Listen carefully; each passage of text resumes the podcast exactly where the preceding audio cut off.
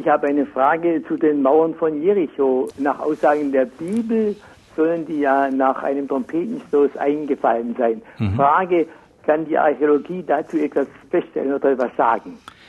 Ja, gut, Jericho ist ein ganz spannendes Beispiel. Man muss wieder unterscheiden zwischen Textuntersuchung und Archäologie.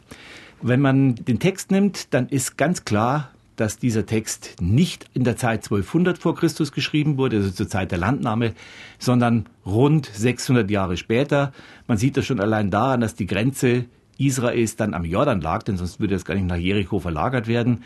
Äh, während in der Zeit um 1200 gab es auch nur im Ostjordanland äh, Stämme, nämlich Gad und äh, Teile von Manasse und Ruben, sodass die Außengrenze des Stämmeverbundes Israels ganz woanders lag. Also ist ein relativ junger Text, der dann etwas erklären will, nämlich der deutlich machen will, dieses Land ist euch von Gott geschenkt worden.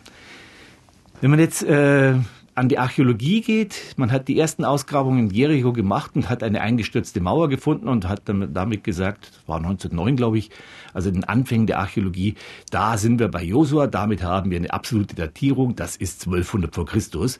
Es hat sich später gezeigt, dass man sich um rund 1000 Jahre geirrt hat. Das ist eine Mauer, die aus der Zeit 2300 vor Christus stammt, also sehr viel älter ist.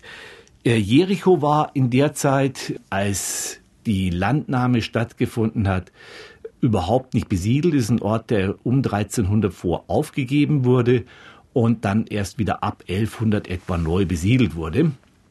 Aber, äh, um nochmal auf die Frage von vorhin zurückzukommen, ob es irgendwelche Dinge gibt, die die Bibel eben. Wollte ich gerade sagen, das wäre doch jetzt eigentlich, das wäre ein Beispiel, das wär ein Beispiel wo die Archäologie äh, dem widerspricht, was die Bibel schreibt. Aber es kommt eben darauf an, wann sind die Texte auch entstanden und äh, man muss immer diesen Background eben auch dazu nehmen. Diese Texte wollten eigentlich nie historische Texte sein. Wir denken heute immer ganz stark als Historiker.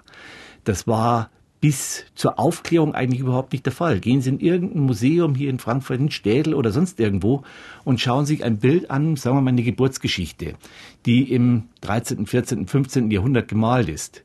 Dann haben Sie die biblische Geburtsgeschichte und dahinter eine italienische Stadt und Maria und Josef sind in Kleidern die für die damalige Zeit typisch waren, gekleidet und nicht in orientalischen Kleidern.